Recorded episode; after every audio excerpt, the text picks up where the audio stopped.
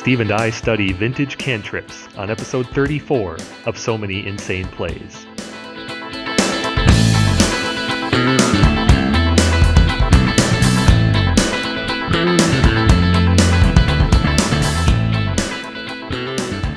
Welcome to episode 34 of So Many Insane Plays, in which Steve and I examine a very important class of skill testing cards for Eternal formats, cantrips. I'm Kevin Cron with Stephen Menendian. Hi, folks. If you have any comments or questions, you can tweet us at Many Insane Plays, email us at so many insane plays podcast at gmail.com, or leave feedback on Eternal Central, MTG Cast, or themanadrain.com.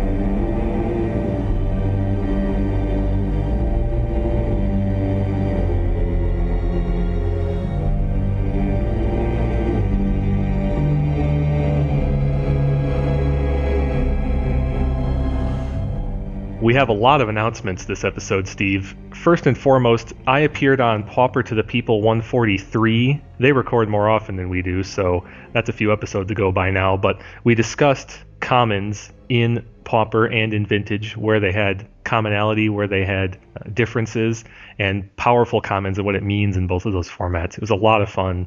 What are some What are some key takeaways that would be of interest to me and our audience? My favorite one, which we discussed at length, was just role players. There are certain commons that are strong role players in both formats, and things are frequently played in Vintage because of their great efficiency. Like Steel Sabotage was a great example. And ironically, Steel Sabotage is also heavily played in Pauper because Affinity is a deck. Mm. But then another converse example was Snuff Out. Snuff Out, obviously highly efficient from a mana perspective, is played in Vintage sometimes on the fringe, and is played in Pauper at one point, but the metagame evolved such that Snuff Out was not a good answer because mostly hexproof and a few other things. So we discussed the, the role of key role playing commons in both formats, and it was a lot of fun. That's cool. And I think any of our audience looking for maybe a little bit of a different perspective on things or some variety in their podcast listening would really enjoy it. Also, our show, Many Insane Plays, got third place in the latest MTGOlibrary.com top 10 Magic podcasts for March. We'll have a link in our show notes in case you want to check that out. They discuss our show and a number of others in some good detail with some good critical eye for from a number of different angles and judges. So check that out. We also have several upcoming tournaments. Steve, can you talk a little about about old school magic? There's one coming up in Eudaimonia on May 18th. What's that all about? Well, I suspect that we'll uh, devote a podcast in the very near future to this this format. But basically, old school magic refers to a class of formats that um, permit only older sets. In other words, it's the opposite of standard. Whereas standard is the most recent sets, old school magic refers to basically any format that that does not permit the most recent sets. So um, a number of groups around the communities around the, the globe have begun organizing old school format tournaments. The most prominent of which is the so-called 93-94 group out of out of Western Europe, where they have developed their own banned and restricted list, and the only sets they permit play are hmm. Alpha through the Dark. Um, our tournament in Eudaimonia in May, and, and, we'll have a link to the tournament announcement in our show notes, will permit Fallen Empires as well, which I think is a good move. But I'll be writing about this in the near future, and I think we'll probably spend an entire podcast talking about it. Would well. you characterize it as basically vintage from a certain era in the early 90s, or is it somehow different? That's a really interesting question. I don't define old school magic that narrowly. In, in an article I'll be writing soon on this topic, I think that you could play old school magic formats that are not so-called type 1 and in fact that precede type 1 so 93 94 actually is the the type 1 started out as the magic constructed format that preceded this this schism mm-hmm. of type 1 and type 2 but but to your to your point for example if you wanted to play standard from the 1995 worlds format which would be actually great fun it was the i think it was alexander bluemke won with uh, a, a necro deck against a really cool blue white control deck I would consider that consider that as well to be old school magic. So again, old school magic in my mind refers to any format that does not permit the most recent sets, um, and, which really does make it the anti-standard. And, and again, it's about the feel, flavor, fun, the strategic differences and um, of the really older older uh, uh, formats. But most prominent I- expressions of this format are 93, 94, or versions that allow Fallen Empires, or that add successive sets. So I'm also a huge fan of versions that uh, permit Ice Age um, as well. Um, and I think there's a group in Sweden that, that's going to do it with through Mirage, which is which is really cool as well. So there's it's it's really um, a broad a broad brush to describe a number of different formats, and it's not just historical. So again, the 93-94 group have developed their own banned and restricted list. And while we should spend future time talking about this, I'll just mention one or two things that they've done. They've, for example, um, have restricted things like Power Artifact, and they've restricted Black Vise and Strip Mine, uh, but they've unrestricted a number of cards that were, you know, feared at the time. For example, they um, they've unrestricted Mirror Universe in part because Mirror Universe um, under modern rules is not quite as, as threatening. It used to be a win condition, um, and they unrestricted a number of other cards like Berserk uh, and and a few others. So it, in fact, they what they've done is they've created their old their own format with um, you know a number of older sets. Sounds way cool. I look forward to talking about it, and I imagine it brings up lots of fun issues regarding modern deck construction techniques using the older sets. That's right. I mean, part of the fun is thinking about, you know, p- part of the fun is it, it's like uh, imagining filling out your March Madness bracket after after March Madness happened, right? It's like you get to use the knowledge and insight of years of Magic theory, to sort of work backwards to see what could have happened, what would have happened had people had that knowledge at the time. But it, it, I think the, the most attractive part of it is not just the nostalgia, although that's a great part of it. I think what's most attractive about it is that it, it's so strategically different and that the cards that are really great in the format are cards that really have no no home anymore. So cards like Juzam Djinn are can be real powerhouses, and yet there's no format in which Juzam Djinn is really good. I, I doubt it's even that great in Cube anymore. So it's a format in which really fun, iconic, nostalgic cards uh, not only ha- have a home, but can still reign supreme. Awesome. And again, that event is on May 18th at Eudaimonia. Also at Eudaimonia on April 20, coming up very soon, is Vintage. And here in the Midwest, we have Team Serious Open on April 12 in Columbus. Vintage at Odyssey Games in Kalamazoo, Michigan, uh, also on April 12, and another oh, Team great. Serious Open on May 31st slash June 1st. I'm not sure why their announcement lists two dates. Did you play in the last Kalamazoo tournament? Not the last one, no, but I did play in the last two tournaments in Grand Rapids. Vintage here in South uh, West Michigan has actually kind of blossomed lately. We've had tournaments in Kalamazoo a lot. Grand Rapids has started to draw a smallish crowd, and Big Rapids, which is just north of me here, is also starting to run vintage tournaments. So there's kind of a cluster of events going on now. Is the Team Series Open only in Columbus, or are they also having events in Cleveland? I don't believe there's any conscious effort to avoid Sandusky, but the next two we have coming up are both in Columbus. So I don't know if they have a longer term plan or not. I haven't spoken to them about it. Are you are you planning to attend either of those? Or those out of reach? Well, there's a Kalamazoo and Columbus tournament on the same day, a week from now. Uh-oh. So oh. I'm going to do the closer one in Kalamazoo to support my local group. But I I won't be surprised if I'm down in Columbus again in another month. There's one other announcement that I have, and um, by the time this podcast is live, my book review for Titus Chalk's really brilliant narrative, "So Do You Wear a Cape," will be on EternalCentral.com.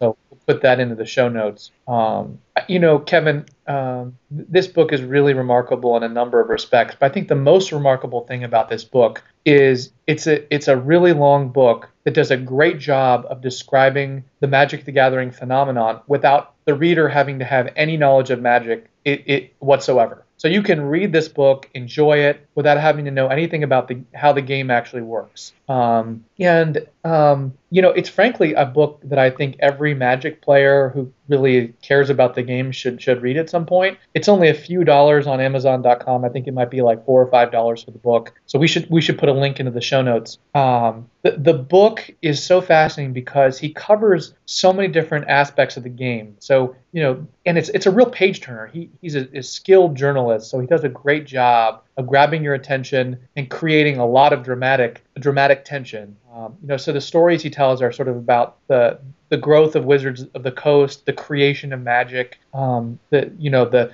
the efforts, the business side really comes into focus. The finance side, you know, there's stories about people who invested in the game. A janitor who worked at Boeing with Peter Atkinson, who's now a millionaire. You know, anecdotes like I didn't know that Richard Garfield is actually a great great grandson of a U.S. president. um, with the with the last the same surname. Um, you know, and and it, there's just so much in there. He covers the growth of the Pro Tour. You know, he does a remarkable job of painting a profile of players like Mark Justice. Mark Justice's uh, you know rise to fame and then his crash and his descent. And uh, you know Brian Weissman. He's interv- he interviewed Richard Garfield, Peter Atkinson. It's clear that he's done an enormously amazing investigatory uh, amount of investigatory work to create this this narrative. Um, and, and you know it, there's so much that's covered. There's, but you don't have to have any knowledge of the game at all. And I think it's actually a, fa- a fantastic read, not just for Magic players, but for people who um, are, you know, close to Magic players, whether it's wives, husbands, partners, children. I really think it's something that can sort of open a portal to that world that is sometimes so opaque to, to others. It, and it's it's a really a legitimate read. I mean, it's it's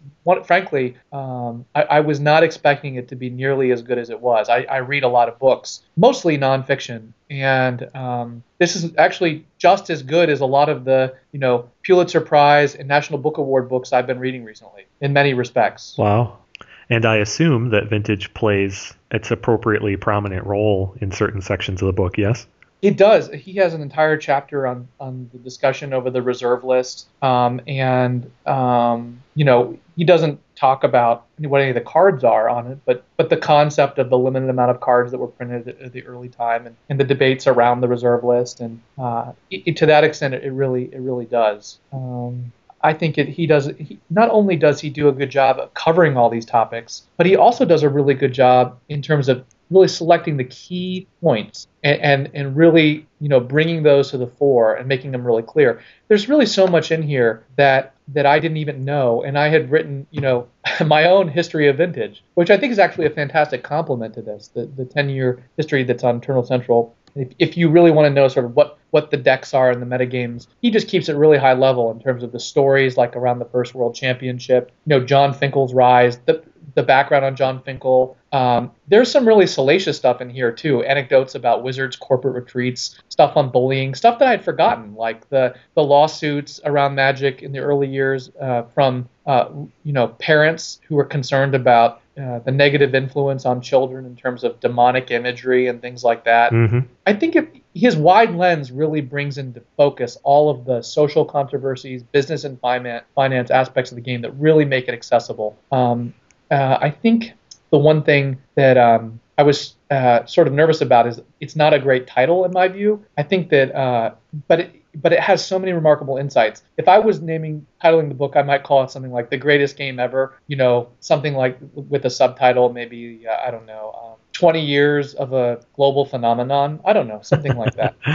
Catchy. But, but, he does he does such a good job of describing sort of the drunken and drug induced spiral that doomed Mark Justice, the uh, growing pains, the Jon Fink- Finkel experience, being bullied, living overseas. I mean, there's just so much there and, and I didn't even occur to me, but there, there, are some there are some really actually incredible insights and connections that he makes. He really does a good job of making the case that magic was part and parcel of really the growth of the internet and uh, the World Wide Web. Um, and you know, for example, things that connect facts that I had known, but connections he makes. You know, Microsoft and Wizards of the Coast used to do Magic tournament battles in the you know mid 1990s. Uh, the World Wide Web, the Usenet, really one of the major drivers of online auction sites like eBay and Usenet discussions were actually Magic. As programmers and Magic fans were finding ways to communicate with each other, and, and just out of the headlines this year in the last couple of months, MTG Gox one of the world's leading Bitcoin exchanges, derives its well formerly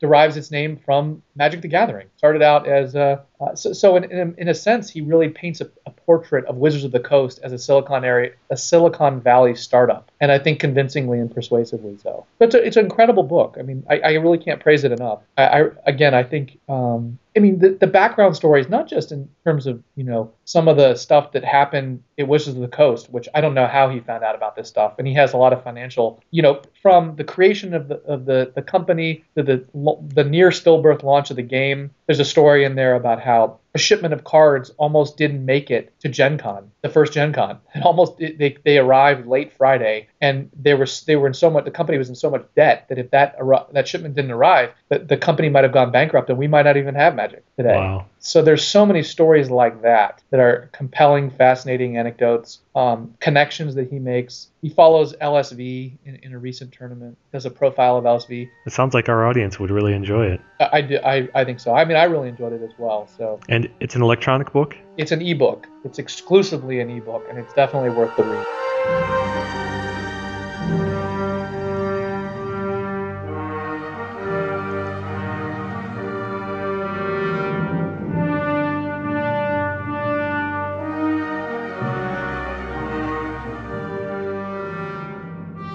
One of the things that I think is really also important about the book and why I think all Magic players should read it is because it allows you to think about Magic in, in a historical perspective and it brings into focus so many of the key issues the game continues to face. And one of those those issues is of course the spiraling prices of, of cards. I mean Magic has just grown by leaps and bounds so so much that cards just printed a few years back are now you know growing out of um, growing out of the range of, of, of most most players potential new players. Wizards i think did a really smart thing by announcing a number of modern gps this year. I don't remember whether they announced six or eight but it's certainly more G- modern gps than they've ever had legacy gps in here. Um, but we've seen in the last couple months the prices of fetch lands skyrocket. And those are the building blocks of the modern format but they also have repercussions for formats like legacy and vintage. So a couple months back Chas Andres, who writes for Star City Games, mostly finance columns, uh, wrote an article about the cost of legacy. And one of the issues that I had written about in 2010 when I was arguing against the reserve list is that legacy will eventually run into the, run into the same issues that vintage did, meaning the building blocks of the format are mana bases. In legacy, that means fetch lands and dual lands. In vintage, that means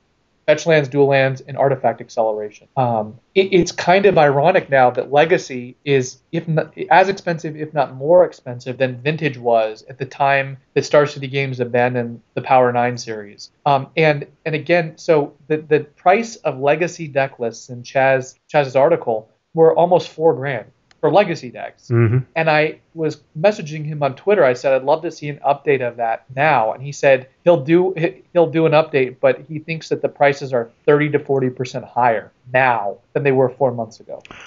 Well, sure. Just a few individual cards, like the revised duals and the fetches you mentioned, just those cards alone would probably account for that increase. Right, right. I mean, and, and this just goes to show you that at some point Legacy is going to hit that wall if it hasn't already. Um, and then this is what I this is what I wrote about in 2010, and, and what Titus touches on in his book. But these are the building blocks of the format, and you can't have a four thousand dollar or a three thousand. You you can't require you know if Underground Seas are three hundred dollars revised, that's and that's just that's you know more than Moxen were you know five six seven years ago. It is incredible. Star City Games is going to seem has expressed an intent to continue to support Legacy, but you wonder, given the huge shift in support to Modern that Wizards is giving, at some point, you know, at some point, maybe not a year from now, two years from now, five years from now, but at some point, one wonders if Star City Games will begin shifting some of those Sundays uh, in their series to to Modern as well, and, and what effect that will have on the Legacy format it seems to me that it, that legacy and vintage are really have the same ultimate fate. I was just going to use that exact expression. Legacy and vintage will share the same fate, just on a slightly different scale. Right, but but it raises even larger questions, you know, for modern that, that's not so constrained by the reserve list. If these prices are out of control, what does that mean for Wizards, and to what extent will they produce reprints that can have a meaningful effect on deflating prices? You know, to what extent can a reprint policy target, uh, or you know, a policy of, of targeting reprints create targeted deflation on certain cards? Is it feasible? Does it create bubbles in other areas? There's just a host of questions that um, that Magic's going to now, you know, the game is they're just going to have to confront. It's just growing, you know, 25% per annum. You can't, you can't. I mean, at 20 at that kind of growth levels, cards printed three years ago are now in shortage, in short supply. Um, you know, and if and if you really want to make modern, and as I think Wizards does, a perennial long-term format, they're going to have to figure out how to balance that because modern masters certainly had no effect in terms of decreasing the, the prices for these staples. Yes, Modern Masters was a member of the old guard in terms of their reprint mentality, which is do no harm basically. And as such, it did no it did not help the key cards that needed help. Now, there's you could say from a logical standpoint that we don't know what would have happened to the price of Dark Confidant or Tarmogoyf if Modern Masters had never existed. Right. So I would grant that it would be potentially higher. Would, yeah, I think by definition be higher. But the real point is that it did not help reduce the increase. It did not level those prices off. They continued to rise. Right. They they continued to rise. And so you have to believe that reprinting a card for a purpose like that, which they use the code word availability, and the rest of us use the code word price. Right. Well, well, those are the same. Well, okay. They, that, that's my point. Is that they are the same thing they will you will never catch Aaron Forsythe using the word price about right, their goals right, for reprints. Right. That's my point. But eh, regardless, if reprinting was designed to stem the tide of increased price, they failed. Modern Masters failed at that. Now, it failed for the best possible reason, I think, which is the exceeding popularity of that format. And if, if your point about the continued growth continues, then in one sense, Wizards can really do no wrong. because right. if the format continues to grow as the prices rise, well, then, you know, oh no, please don't throw me into that briar patch. But um, at some point, the growth will stop. It has to slow. Yeah, right? and, and then they will be faced with some difficult decisions, I think. More difficult. It's interesting. In the um, in Wizards reprint policy, they sort of explain that they're they understand and view the game as a game of skill, and and therefore they want to make available cards that are important to the formats that they heavily support. I'm paraphrasing, but you can look at it. Um, if if they really are serious about making modern again a perennial format, it raises the fundamental question: Can they implement a policy of targeted deflation on certain cards like fetch land. And, and one concern is so let's say that they reprint fetch lands and they have, you know, some ballpark target, you know, obviously they're not going to talk about price. But let's say they it has an effect on deflating the price. You could actually create bubbles in other cards. So for example, by lowering the price of fetch lands, you would actually increase the de- you would have a shift in demand along the demand curve. So people, more people want fetch lands because more people because they would think that modern's more accessible. But that could actually lead to increases, greater increases in prices for other ma- modern cards. Definitely. Because so so the what happens is is you lower the price of fetch lands, you create you know the rising tide a rising tide and you you create um, higher prices for other key staples. So then what happens then? Does Wizards come in and then reprint those staples, or how do they decide which ones to reprint and, and what uh, you know? And how dramatically? Dramatic, but also eh, not just what cards they print, but in what format do they reprint them? Do they do it in base sets? Do they do it in expansion sets, or do they do it in specialty sets mm-hmm. like Modern Masters or you know Commander or whatever? Now that Wizards has one of the things that, that, that makes Magic so much different today than a decade ago is that Wizards has so many more avenues for uh, printing cards than they used to have. You know, Randy Buehler once famously said, I believe it was him, R&D would have to be hit by a bus before they'd ever reprint Mana Drain. Mm-hmm. But that was at a time when reprinting Mana Drain would mean that Mana Drain would be legal and standard. Yeah, famously quoted for all the wrong reasons. right. I mean, and Mana Drain is not on the reserve list. Yep. So it could actually be reprinted these days. Yeah. And anyone who uses that as an example of why Mana Drain will never be printed simply doesn't understand the issues at hand. But I, I think the, the people who cling to that particular quote are diminishing rapidly. Yeah. So let, us get on to the, the main topic of the day. We could we could spend all day talking about uh, issues of price and accessibility and availability, but um, these are things that, that Wizards are going to really have to focus in on, especially if they if they want to continue to grow modern. But they certainly have ramifications for our formats, and we'll keep a close watch on. Them. We will. Let's talk tactics.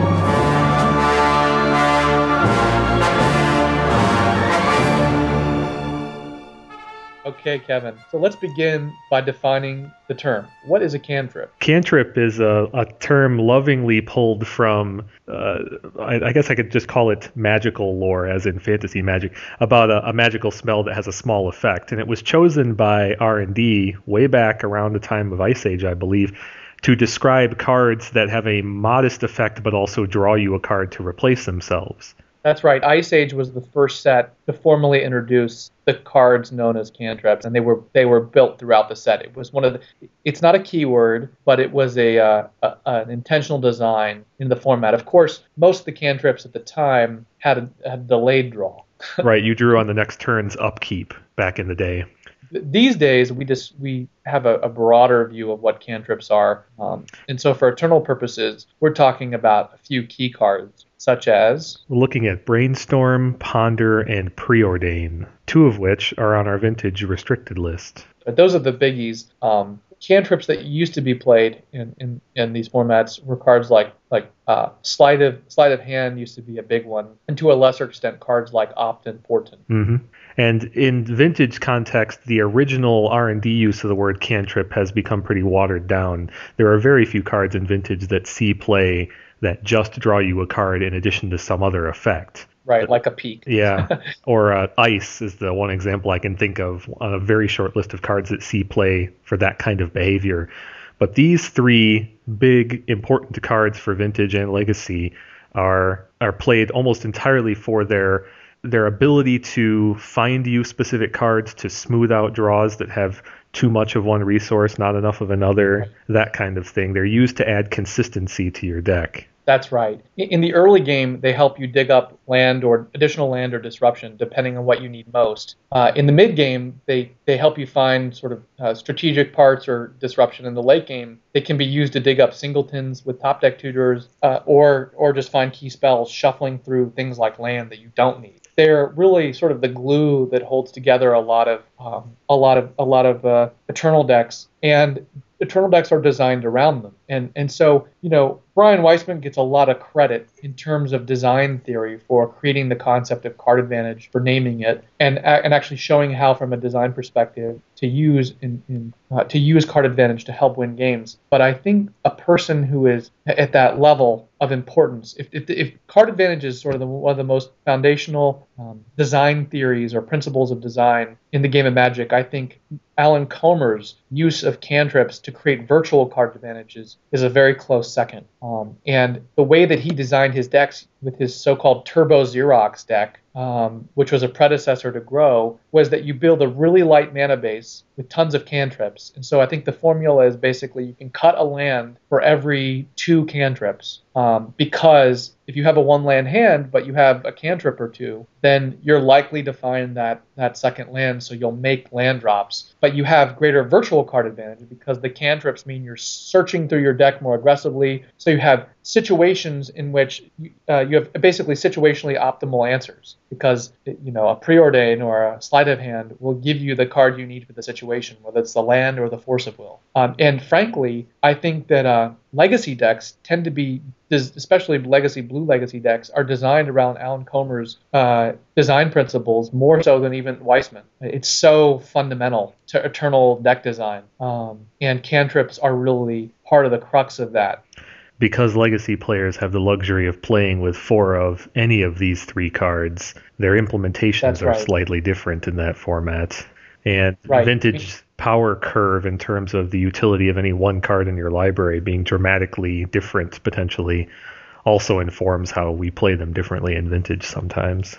That's right. And, and cantrips weren't a part of a huge part of the early game for two reasons. One, there weren't cantrips until Ice Age, and there weren't that many, so Brainstorm was printed at Ice Age. But it wasn't really until Onslaught's fetch lands the cantrips became so useful, especially Brainstorm, because in the case of Brainstorm, without, I mean, frankly, if you go back and look at Type 1 decks, Brainstorm was very rarely played. It would be maybe like a two of in a Prosperity deck or, you know, here or there, but Brainstorm was not ubiquitous until fetch lands came in. And then it became a potent engine. I think it was Adrian Sullivan who many years ago wrote a wonderful article on singletons, making the point that in a deck with four brainstorms and a number of fetch lands, and I think in his deck he had Intuition AK draw engine, he could reliably find a one of in a 60 card deck by turn three or four just through the brainstorm fetchland, you know, cantrip uh, engine, just the sheer search capacity. And it's for that reason primarily that we are not allowed to play with four brainstorms or ponders in vintage anymore. And and that preordain has certainly helped fill some of that gap. But but that, that's exactly that's exactly right. Steve, let's talk about the rubric that you want to use to analyze these cards. Well, I think the first thing we should do is talk about what decisions each card entail. Let's break these cards into sort of their discrete decision making uh, decision points.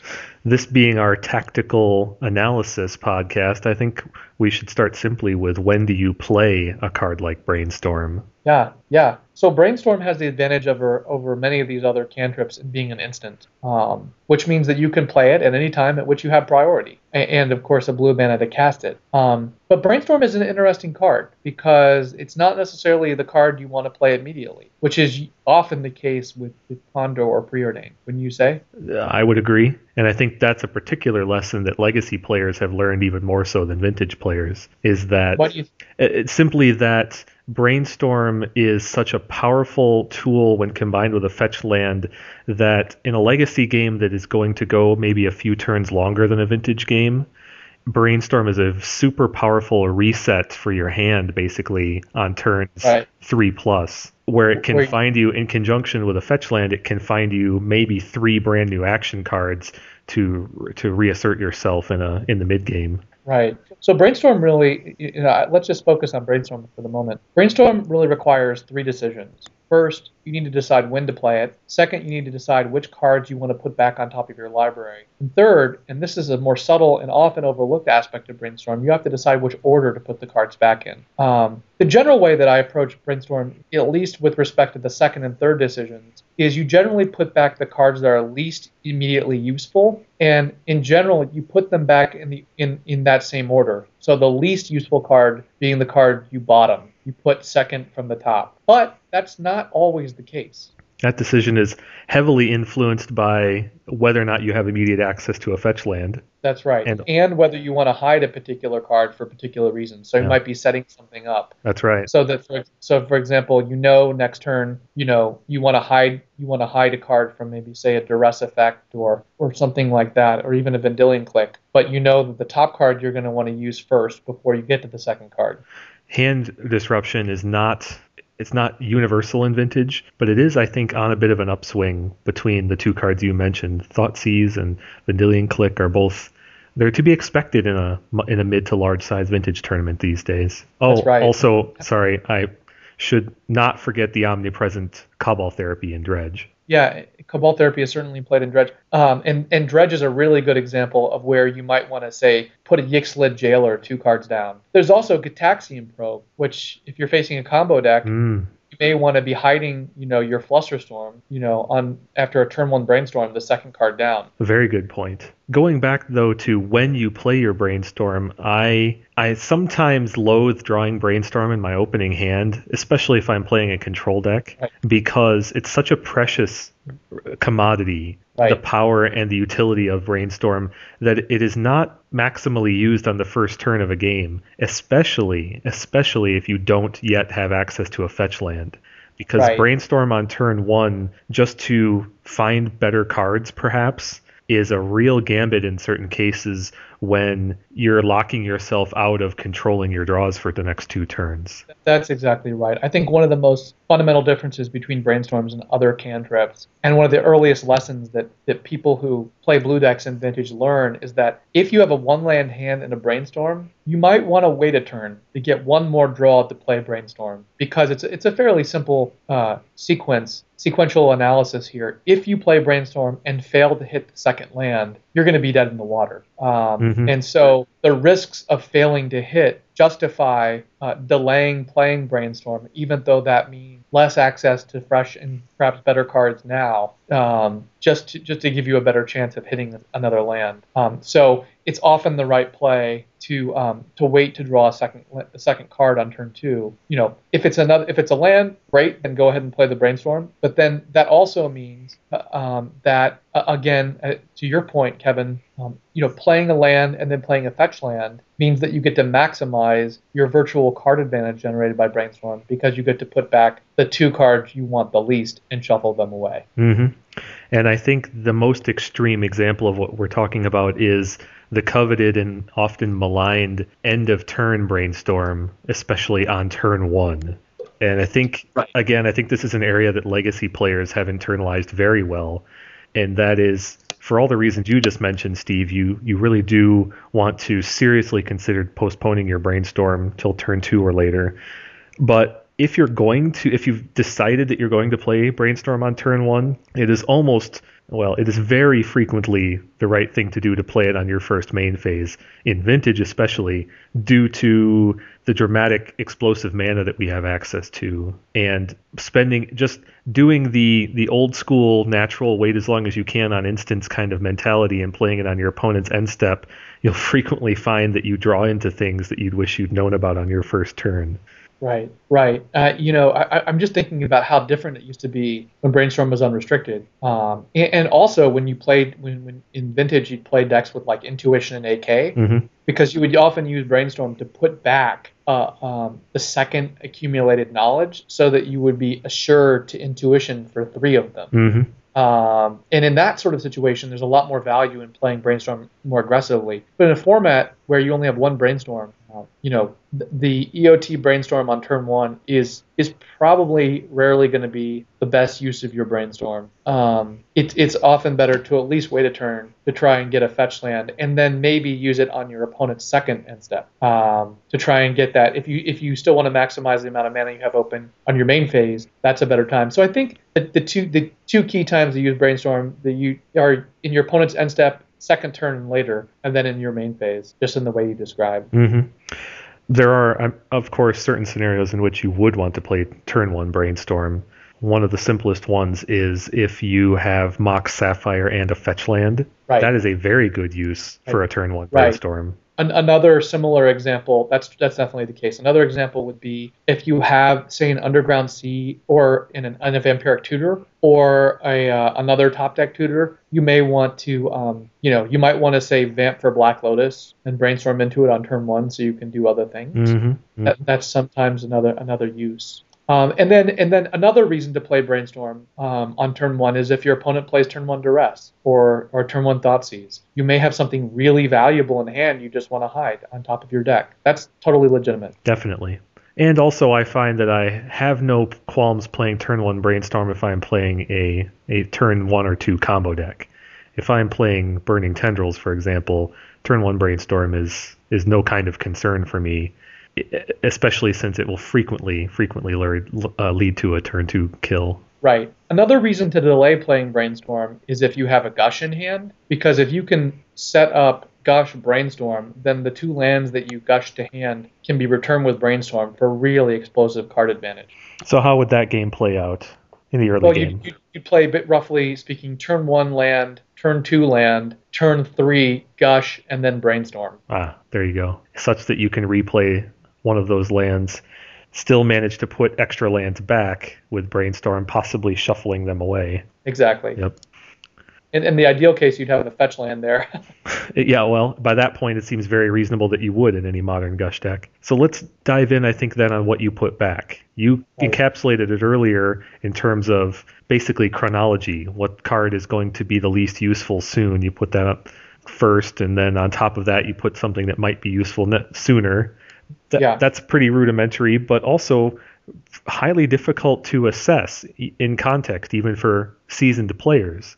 Right. So, just setting aside the kinds of cards that you want to safely hide, I think there are generally three categories of cards that you put on top. You put on top situational tactics like Hurkyl's Recall that, you know, that, that may be completely useless in a particular matchup or near useless. You put back, I think, really um, like weak finishers like Tendrils of Agony or more importantly, a, Dark, a Blightsteel Colossus is a really good card to put back. Mm-hmm Um, and I think another, you know, the other class of cards you put back is excess land. Mhm. So those are the three general cards that I tend I tend to put back, and there's certainly a lot of subtleties involved. I think you Uh, touched on another category of cards, and that with the AK example, and that are those are cards that function best when they're in your library. Right. Uh, AK is not So, very like, common these days, but- but particular lands are in that category due to fetch land mana bases. Yeah, It- yeah. So it's it's very often the case that you will brainstorm back a, a land on top that you immediately fetch out. oh yes, and that's exactly the kind of scenario I was thinking of. Especially in Gush decks, a deck featuring a Fastbond, for example, there will occasionally be scenarios where you land an early Fastbond but cannot win. Uh, maybe you had Fastbond plus one Gush, but your first Gush didn't draw you into the victory. So you end up playing a multi-turn game with fast bond in play, and those games frequently devolve into having many of your lands in play for various reasons. That's right. And it's a That's very right. valuable tool to draw a gush uh, partway through that game, uh, pick up two of your islands because there's no reason not to, with other fetch lands remaining in play, but having no other islands left in your library. At which point, Brainstorm, or Jace the Mind Sculptor, of course, allows you a way to put a land back into your library, fetch it out at no loss of value to yourself, and get the extra value of the shuffle, which you wanted all along. Right. Obviously, Right. many of these analyses dovetail directly with Jace the Mind Sculptor, which is pretty common. So there are frequently ways to get multiple brainstorm effects in a game, but well, we don't need to belabor that point. So one of the classes of cards I talked about were sort of finishers like tendrils or Blightsteel, but certainly you would add oath finishers to that. I mean, Mhm. Brainstorm is really, really important in oath decks because it's the only card, it's the only cantrip that actually puts cards from your hand into the library. Mhm. I mean, there are cards that, that there are cards in Magic that transfer cards from almost any zone to another, but there's very few cards that can put cards from your hand into your library as efficiently as Brainstorm. Vendilion Clique can do it if you can Vendilion Clique yourself, but Brainstorm is just so much better for that. And of course, if you're playing an Oath deck, you're not playing with Vendilion Clique, so um, There's- especially critical there. There really isn't any deck that throws into relief the differences of these cantrips better than Oath, is there? Uh, I think Gush decks sometimes do, but oh, oh, between the different cantrips. Yes, that's right. among them, yes. well, it especially highlights that. I mean, while all these cantrips, and this is a, a critical point, while all these cantrips serve the same general functions that I outlined at the beginning of the conversation, they each have their own particular uses, and this is this is one that's um, underscored for brainstorm. In- fact, uh, there's one other thing I should mention with respect to that, and that is um, while all the cantrips, especially Ponder, can be useful for things like triggering Delver of Secrets or you're minimizing life loss when flipping with Dark Confidant, Brainstorm is especially useful with those with those two cards. Yes, unfortunately, uh, I've been burned a number of times by brainstorming in the mid game with a uh, uh, Dark Confidant based control deck, and either subsequently playing or forgot that I had in play a Dark Confidant. And then on your next upkeep, you flip over that whatever card that you put on top, and it doesn't matter what it is. The point is, we've we've all kind of been there before, where that card that costs two or three or four mana is right on top of a land, and you and you, you you know you internally smack yourself in the forehead. Uh, I think it goes without saying that Dark Confidant is one of those key interactions with Brainstorm specifically, but also with Ponder. That You know, it's it's funny you mention that because I remember playing at the 2008 Vintage Championship, and LSV was standing behind me watching me play, and I I was I lost a game in which I had Dark Confidant in play and brain and I had Vamp, and I and if I had vamped for Brainstorm, I could have won the, that turn and won the game. Uh, and I mean, I was playing for top. I played. I made it to almost top eight. I was playing for top eight in the last round against Paul, but I would have. I think I would have won that match, and I would have definitely made top eight. So I've I've had a, a, a dumb mistake like that before. It's especially embar- embarrassing because LSV was watching me play. uh, but but um, another example is this actually gets to the third decision point, which is how do you stack the cards that you return? And both Delver of Secrets and Dark Confidant might mean that you sort of go against the general rule of thumb. So the general rule of thumb is you place the cards in order from most important to least important, um, assuming both cards are already sort of generally least important. That's not true with respect to Delver or Dark Confidant. You might you might stack them in, in a different way simply to, to, to get the most benefit from those cards and I think Oath falls in that category as well. For sure. If Yeah. if you are in the the what's the word I'm looking for? If you're in the enjoyable position of having Oath of Druids in play, it's about to go active, and you have Brainstorm and you have Griselbrand in your hand or on your deck, then what cards you put above Griselbrand are those that you want to dispose of, basically. You want those to go into your graveyard before Griselbrand enters play that's a key interaction in addition to those that you listed. And also, I would also point out that there's a key interaction too with regard to fetch lands and what you mentioned earlier about situational cards, like one Hurkyl's Recall.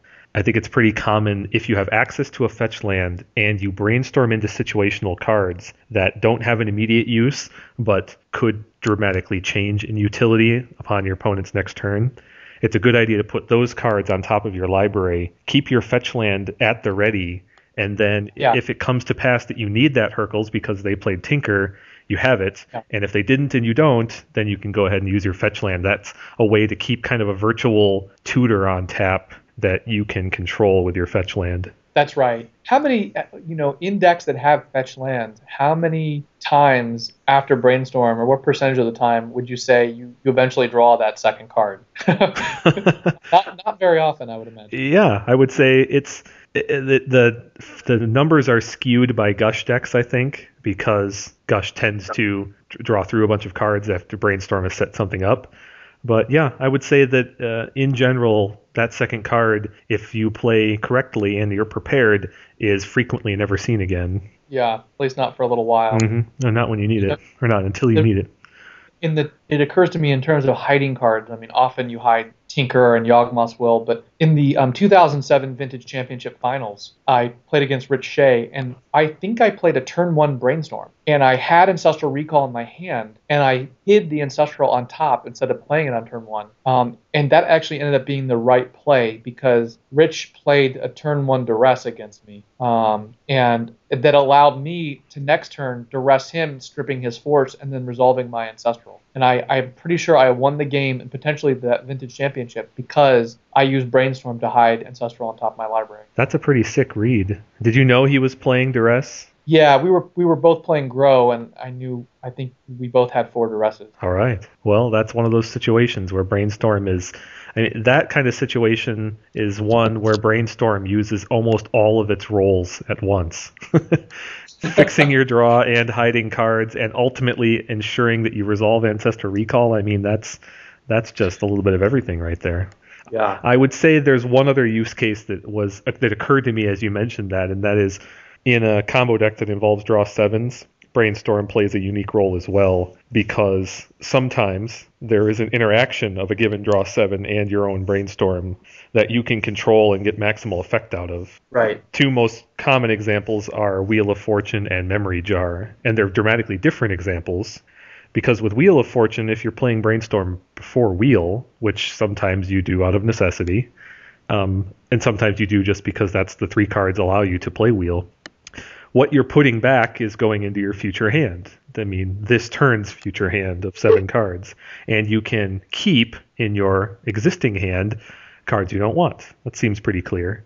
With memory jar though, it's it can get even trickier, especially oh, yes. especially if you don't know uh, yes. well how, what your opponent has in the midst of the jar. And sometimes, sometimes leading off with a brainstorm after you've activated your own memory jar and drawn your new hand a, can be very, very skill testing. That's a wonderful example where brainstorm becomes really situationally critical because it's the exact opposite of the general rule, mm-hmm. which is where you where you want to actually put back your best cards, and you have to be very careful in which order you. Put and it, it, every little aspect of do you expect to win the game this turn? Did your opponent draw into counter magic or some right. such? How right. much so do you hedge put, on putting valuable cards back, etc. So much, so much involved there. Oh, and if what? and if you're going to resolve oath this turn, then the cards you put back take on a different meaning as well. Well, I think I think we should turn to, to Ponder, which is uh, a fascinating and, and, I think underappreciated cantrip in its own right. Um, but in the process, I think we'll continue to draw on comparisons and juxtapose it with Brainstorm.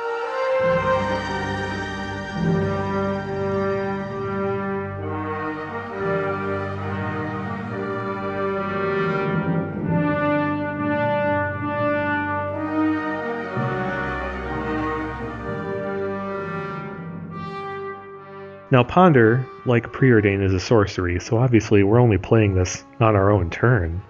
So, what other kind of considerations are there in terms of when you play it? Well, we know you can only play it on one of your main phases, as you point out. But I think Ponder is especially useful as a turn one play um, because because um, not only does it see three cards, but if they if they're no good, you you get to shuffle them away without needing an additional shuffle effect. So. Uh, whereas with brainstorm you tend to want to sort of wait to play brainstorm i think ponder is best early, best earlier on because it has the shuffle built in you're never going to get locked into two bad draws if you don't want to. Now, Right. there are some exceptions to that. Some weird things can happen. You can misjudge the situation and leave three on top that turn out to not be good, et cetera, et cetera. But the fact that there's a built-in fail-safe means that you can be very aggressive with it and not be punished, except for in really corner cases. That's right, and and, and uh, that's that's one reason I'm such a huge fan of Ponder. Of course, the, the problem with Ponder is is that um, you know if you like one or two of the cards, you might be stuck with the third card you don't. We'll, we'll get into that in a minute, but but um but that I think general concern is a reason to be careful in timing Ponder, and we can discuss sort of rules of thumb. But I before we do that, I want to point out one one thing, and that's that Ponder actually entails more decisions than Brainstorm, aside from the fact that it's a sorcery and you can play Brainstorm any anytime. In terms of the mechanics of the card, it entails more decisions because Brainstorm you have to decide which two cards to put back and whether in which the order of those two cards. Whereas there are actually um, first with Ponder you have to decide whether to keep those three cards or shuffle, and then you have to decide how to order each of those cards. And there are six different possibilities in terms of ordering the top of your deck. So there's a lot more decision making involved. Certainly there is. And also, there's another hidden, not hidden so much as subtle, uh, decision about the randomness of the shuffle plus draw. Right. Yeah, it's kind of implied by what you just said, but the simple truth is is that you are getting access to a fourth card. That fourth card is a mystery. You need to have a very comfortable understanding in your deck and in this situation whether or not a random card from your deck that isn't necessarily one of these three is superior to any one of those three. And lots of times that situation is made for you. It's obvious. You ponder into three lands when you need action, that kind of thing. But more often than not, your three cards that you're looking at are very comparable to one random card, and it's very skill testing as to which choice you make. That's right. So the decision of whether to keep or not, or, or shuffle, um, can really be a complicated because it's not just an evaluation of the cards that you're seeing, but an evaluation of an unknown or a Rumsfeldian unknown or, or known unknown. and like with Brainstorm, Ponder gets better when you have access to a fetch land. But as we've already said, it's not necessary. But I'm sure any of our uh, listeners, and you have certainly done, Steve, that you ponder on the first turn using, say, a. Um, let's use Oath as an example. You ponder on the first turn, and you find one uh, juicy card, for example, maybe an accelerant that you needed to further your plans, one inconsequential card, a second copy of something you already had, perhaps, and one card that you don't want to draw in a million years, like, say, right. Griselbrand. right. Whether you shuffle or not will somewhat depend on whether there's either a shuffle effect in the in the card you see or in hand or in play. hmm So in this case, the fact that there's a fetch land in there means it more likely that you'll probably you'll probably keep those cards because you want the first card and there's the fetch land as the second. That's very common, I think. I think you know there are basically three reasons why I shuffle. One is that it's turn one and I need a land, and there's not a land in the top three. So I'll, and that's very common in both Gush and combo decks. A second reason is because the cards are all really bad.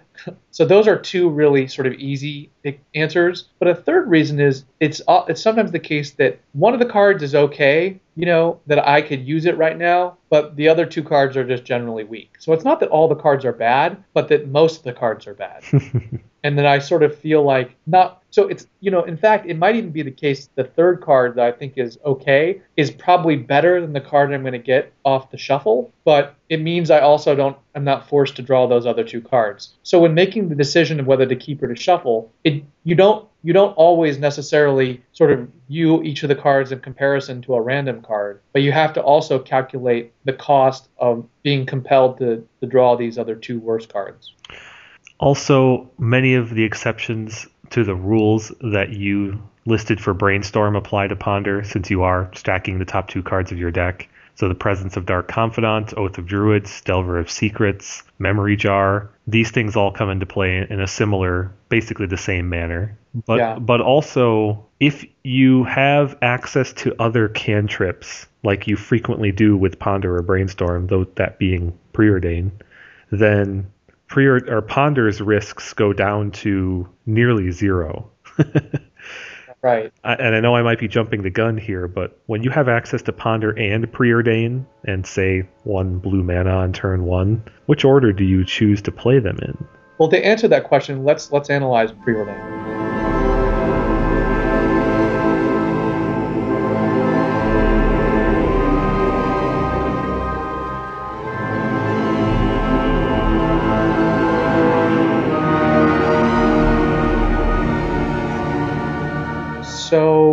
Preordain has less digging power than ponder, but it compensates with superior selectivity.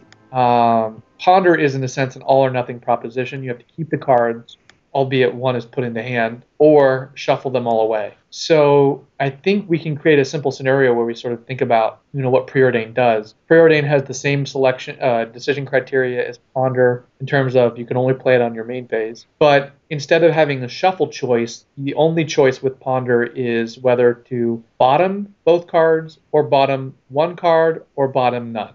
That's that's it. So suppose the top three cards are ABC. There are four possibilities with respect to both ponder or preordain in terms of the mixture of cards you may wish to keep and the cards you may wish to, to put back or, or keep, uh, or rather put on the bottom. One, you want to keep all three cards. Two, you want to keep two of the three cards. Three, you want to keep one of the three cards. Or four, you want to bottom all three cards. In cases one and four, ponder is better because you get to you have the choice of shuffling all three cards or keeping all three. Um, in the other two cases, preordain or ponder may be better depending. Um, so there are there are a couple way a couple other ways of slicing this up. One way of doing it is and this is a binary. And granted, cards don't fit into a binary, but we could say with respect to the top three cards that we either love or we hate them. If you love two of the cards and hate one of the cards, ponder or preordain could be better depending. Um, if you let's let's just let's just go through these and work through these, Kevin. Okay, let's let's do this. hmm Um, so let's suppose that okay, just so again, if we love, love, love, or hate, hate, hate, ponder's better because we can keep all three or shuffle all three, and, and we can also optimize the order for them, especially in the love. So if we like the third card the best, position C, we can put that into our hand immediately. So that leaves open the rest of the situation. So let's start with love, love, hate. Which card do you think is better in that situation?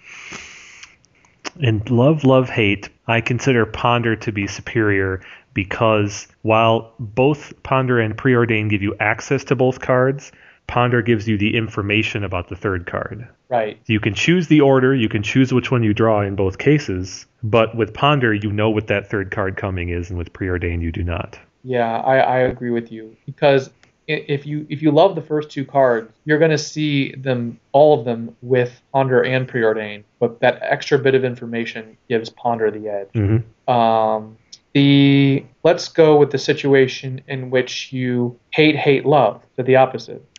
Well, in that situation, Preordain's better, assuming that the kind of card you hate is the kind of card you want on the bottom of your library. Right. because Ponder will let you draw the card you love, but it would at the cost of keeping the next two being cards you hate. You don't you don't want to do that in many many situations. Preordain is at its best there. I, I completely agree. I think this is the situation. Hate, hate, love. The preordain is the best. hmm and, and I want to bracket this example so we can circle back to it back to it because I think it there's a design question there as well. Mhm. That what kinds of decks are you more likely to find this this this equation in? Okay, so let's go to um, let's go to love hate love. So in Love Hate Love, preordained does not let you access the third card. Uh, Right. is, I'm sorry, that is to say, it doesn't let you know about the third card. Right. So it presents you with a Love Hate, in which case you are almost f- frequently likely to put the love card on top, the hate card on bottom, draw the love card, and the third love card would be there for you to draw next turn. Your next draw. your next draw. Yeah. I believe that ponder is going to leave you in the situation where you draw the two one of the two love cards that is better. So that is Yes. an advantage, leaving the next one on top presumably. But then there's that third card, which is the card you don't want lingering there. So in this situation, I think it's very contextual. With preordain you get both the love cards and not the hate. Right. With ponder, oh, but you don't get to choose the order that you get them. You get the Right, first right. love card and So then the second one. advantage. They Yeah. Both have the advantage. So it, it depends on the qualitative situation of whether or not both those love cards are needed for you to win, or if either one of them will do that kind of thing. Right. So if you if you see love love hate love and the third card is well it could it could actually matter. So for example, what if you know um, what if you see like time vault then a card you don't like and then key.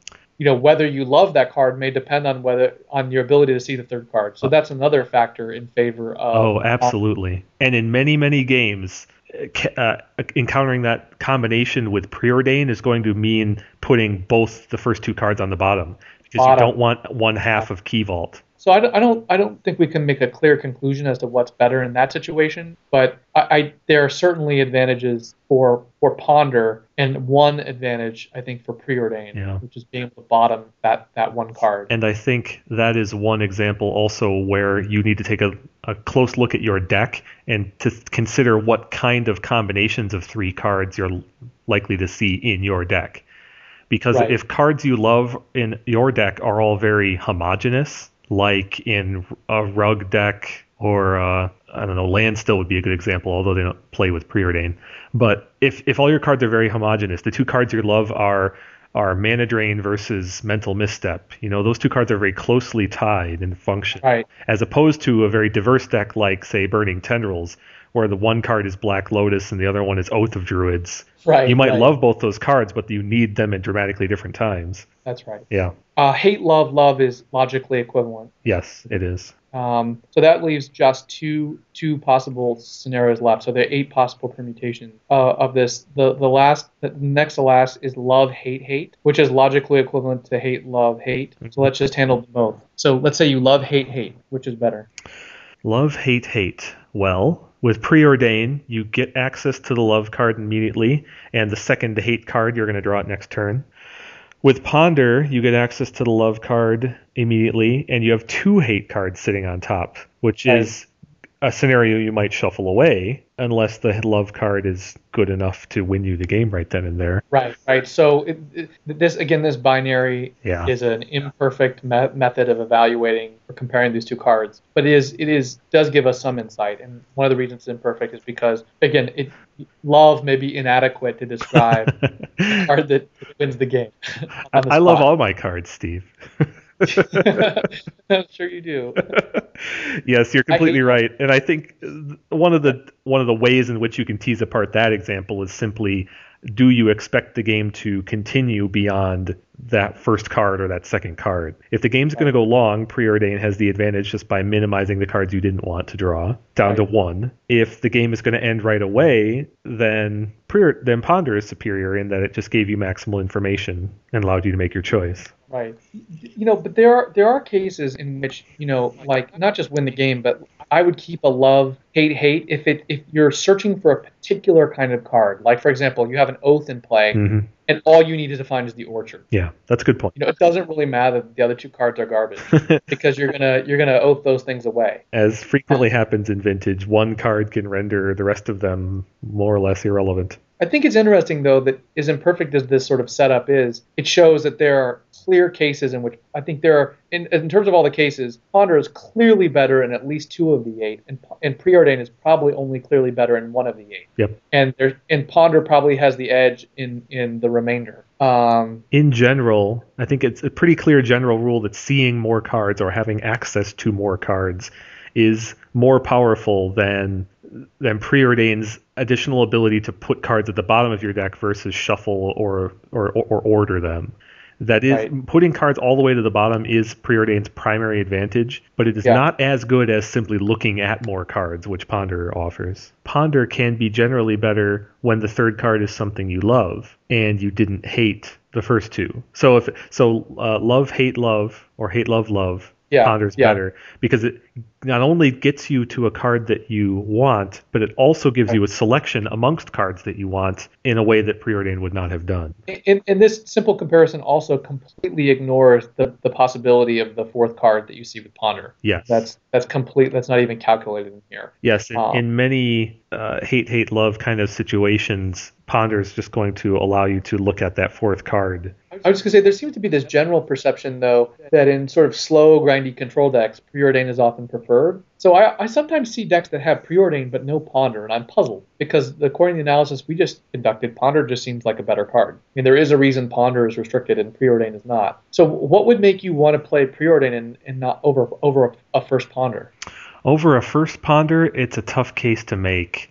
But I think one of the last examples we came up with was where, where I said that the situation that benefits preordain is if the game is going to go beyond all the cards you're looking at. So in that sense, I can understand why players would gravitate Right. toward preordain if Right. they're building a deck that's intended to not end the game quickly. Right. If you have a lot of situational cards, then preordained selection without compelling you to draw. So I guess if you have a deck where you really don't want to draw a card, um, that, that selection ability may give preordain a stronger contextual edge. And ironically, if you want to remain flexible, which I think is another way of saying what you're saying, then preordain doesn't lock you into choices as far in the future either. Right. Right. Which might be that might be overstated as compared to ponder, but there are certainly situations where in order to survive you need one of the three cards. Maybe it's a situational answer as you said, maybe it's the light yeah, the then- lightning then bolt,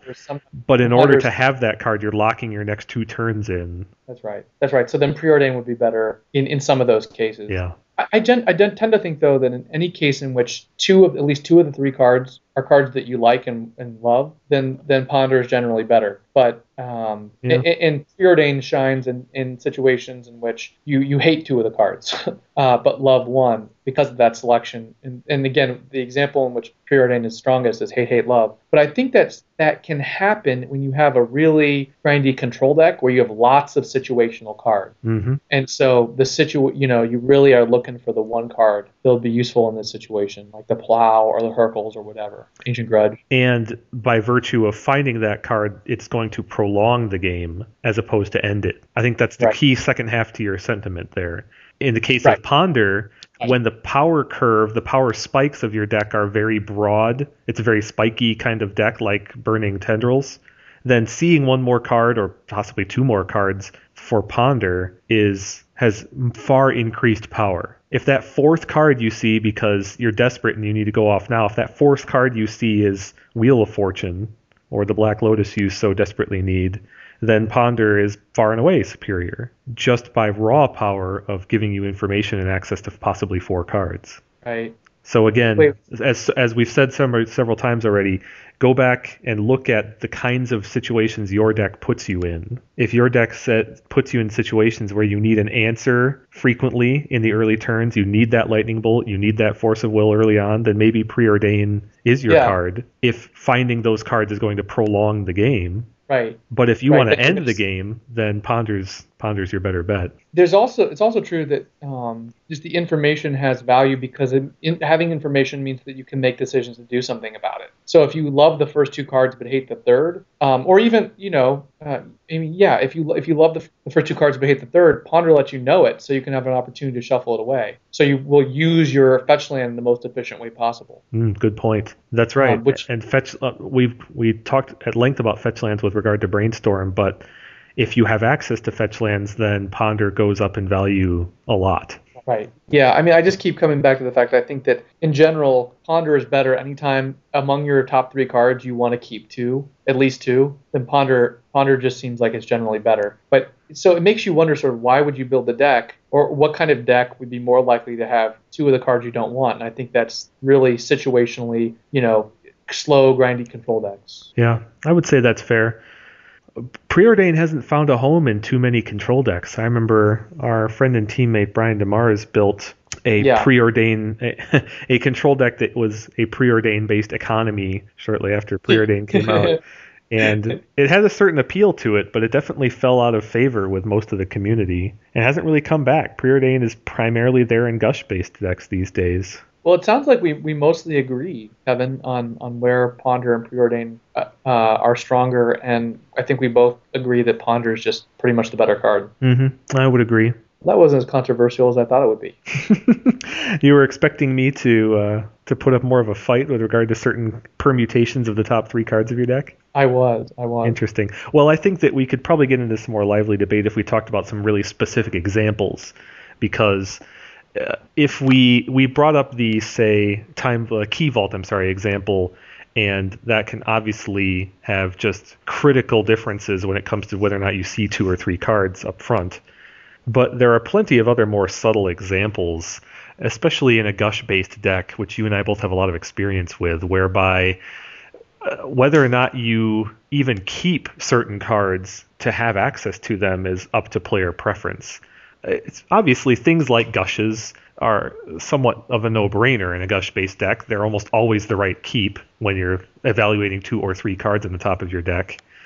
But then there are plenty of other branching paths that involve things like Vamp Tutor, Demonic Tutor, uh, right, and what, totally just yeah, and whether or not you are going to choose a certain uh, commit to a certain game plan in a certain matchup, sometimes sometimes keeping that Lotus Cobra on top. Let's say you preordain on turn one, and they're both good cards. One of them's a Gush, one of them's a Lotus Cobra. Keep the gush. If you have the second land you're going to be able to play it on turn two or three. Seems good. Keep the lotus cobra? I don't know. Maybe maybe not. Let's say you don't have one. But and i'm not saying you should be for or against this in the abstract. What i'm saying is is that you're choosing your path. Even by one card with preordain you're choosing your path. And that's where i think player preference comes into play very heavily and then all the issues that you and i like to discuss so deeply about understanding your deck, understanding your matchup, understanding your role and your plan. All of those things come to bear when you're choosing a important role playing card like a Lotus Cobra and a Gush deck on turn one. That's where I think the debates could really come in and it could get pretty lively. Yeah, yeah. those are so situation and context sensitive to try and evaluate. Um, but we could we could come up with some fairly detailed scenarios if we were inclined. Um, but I think think. And if we're not inclined, Steve, who is? well, if our, our listeners want to want to submit some scenarios, we'll be happy to evaluate them. But I think I think our, analysis so far has, suggested some general rules of thumb to keep in mind when playing with these cards, and also should inform their deck design. Yeah, I think one of the things I wasn't expecting, but emerged from our discussion here, is about how the situations that your deck puts you in most frequently really should inform how you play these cards. And I know it kind of smacks of a tautology that how these cards work in your deck is how you should play them. But really, it's about understanding the kinds of permutations, as you put it love, love, hate, that kind of thing. Yeah. What kind of situations does your deck most often present you with? And that'll tell you which times to play these cards, what results you should expect, et cetera, et cetera. And not just, and not only does it affect um, which of these cards you should use, but also how you should sequence them together. Mm-hmm.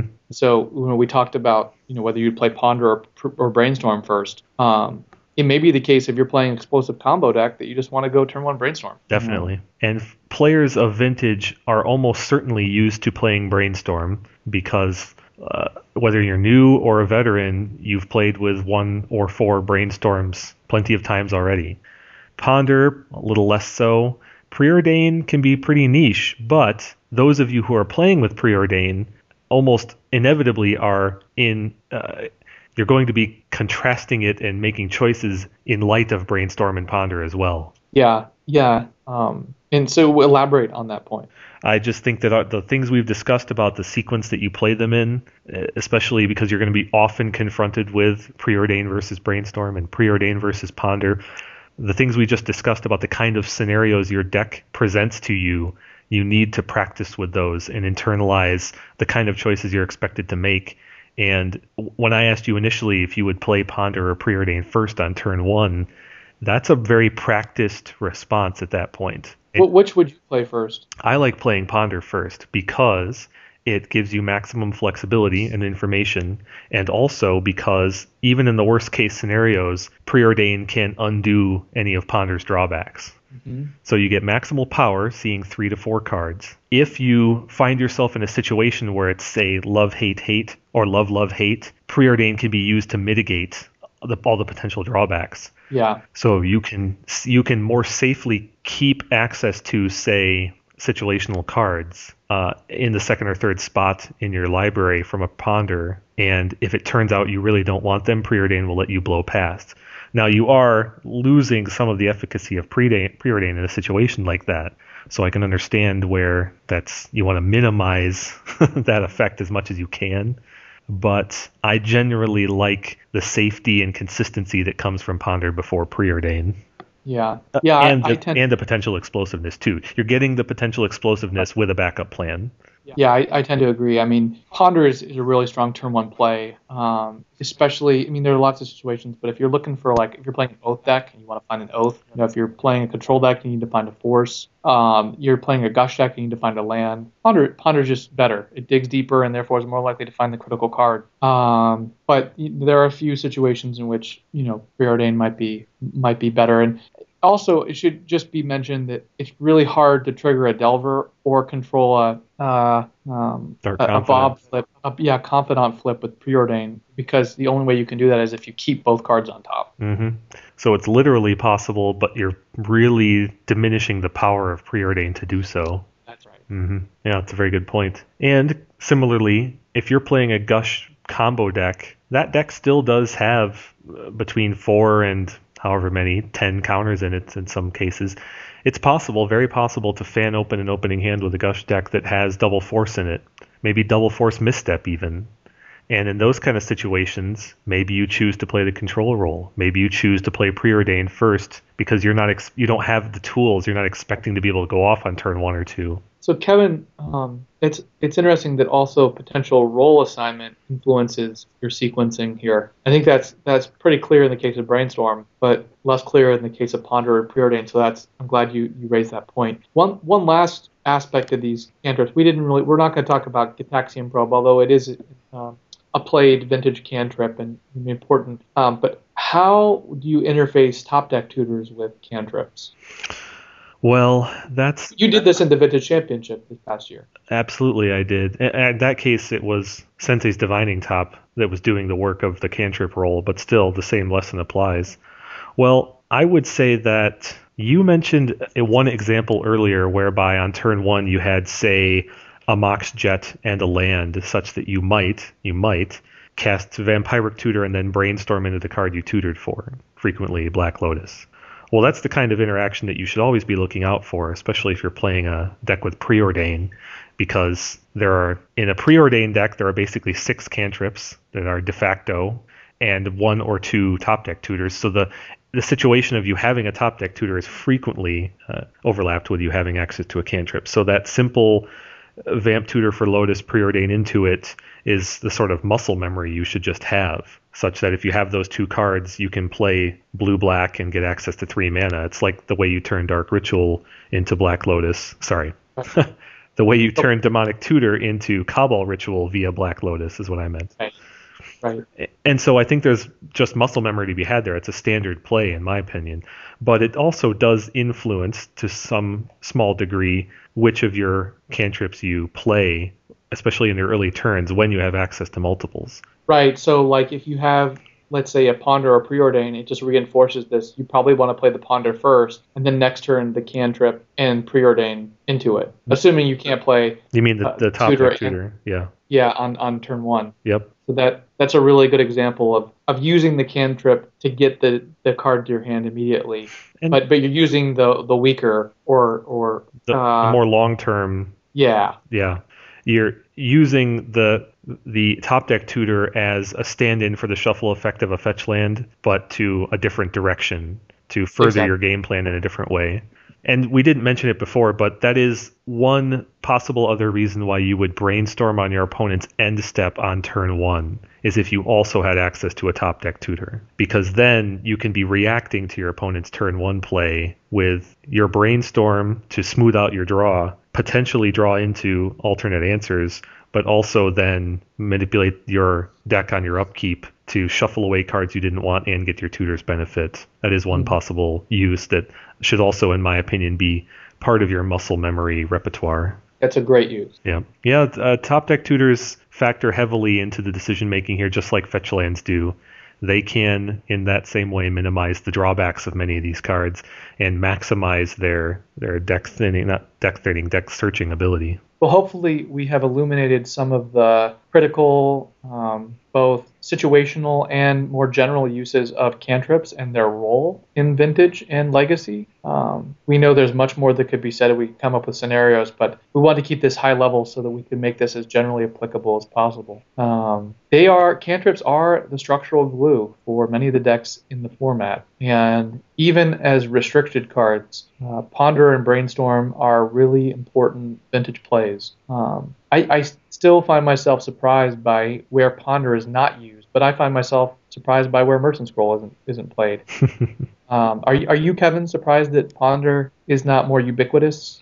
Yeah, I think that's a good way to put it. I think that you could be adding Ponder to more decks than currently play it. I think a few things like say Bugfish, for example, decks that wouldn't be caught dead without their one brainstorm, but which could really benefit from a Ponder as well. You did not play with Ponder at the Vintage Championships, right? That's correct. I chose Sensei's Divining Top over Ponder very intentionally. Which is technically a cantrip. It's a Barbed Sextant. That's right. And that is primarily because I was being a control deck with Deathrite Shaman. I was expecting my games to go long. It it dovetails directly with my what I mentioned earlier about with Ponder, the, the utility goes way down if you expect to actually draw through all those cards. Right. And right. the top is is a nod to that consideration. It is interesting how top many of the principles that we talked about in terms of ponder apply with even greater force to top because of top's continued capacity to sort of extend its sight deeper into your deck. Um, yeah, you might you might say that top is sort of a logical conclusion to many of those points. Hmm. it's it's about the most uh, far looking that a vintage card can be. Yeah, I think that's interesting. I've never really considered it in that fashion, but I can't think of a vintage card that is more long term intended than Top is. There are plenty of cards that stay around for a plenty long time. Jace the Mind Sculptor can be in turn in play for turns and turns, but that's not his purpose necessarily. I mean, he plays a bunch of roles. Sensei's Divining Top is never going to bounce a creature for you, and it's not a win condition, so it, it's hard to draw that comparison too directly. Mm-hmm. But I played Top in that control deck at the Vintage Champs because I was expecting to be in long game scenarios and I wanted to get maximal value out of my cantrip. Yeah. And Ponder was certainly a consideration there. And I, and though we're not going to focus on top, top can also do a lot of the things that, frankly, that um, the brainstorm can do by hiding, keeping a card hidden on top of your deck. Mm-hmm. And over a long enough time frame, all of the considerations come to bear about whether or not you have access to shuffle effects when you play it, uh, hiding cards, as you put it. Basically, everything that all three of these cards do, top comes up against those considerations at one point or another.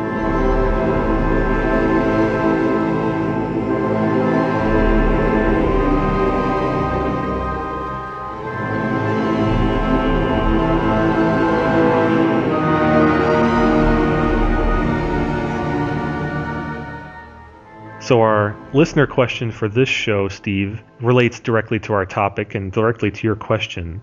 Do you play Ponder in your vintage deck or decks? And if you don't, why not? Now, we don't need answers like, I play workshops or I play goblins. But for those of you who are playing primarily blue decks or decks with ready access to blue and you're not playing Ponder, but you could, what caused you to make that choice? Thank you for listening to episode 34 of So Many Insane Plays. You can tweet us at Many Insane Plays, email us at So Many Insane Plays Podcast at gmail.com. As always, and until next time, we wish you many insane plays.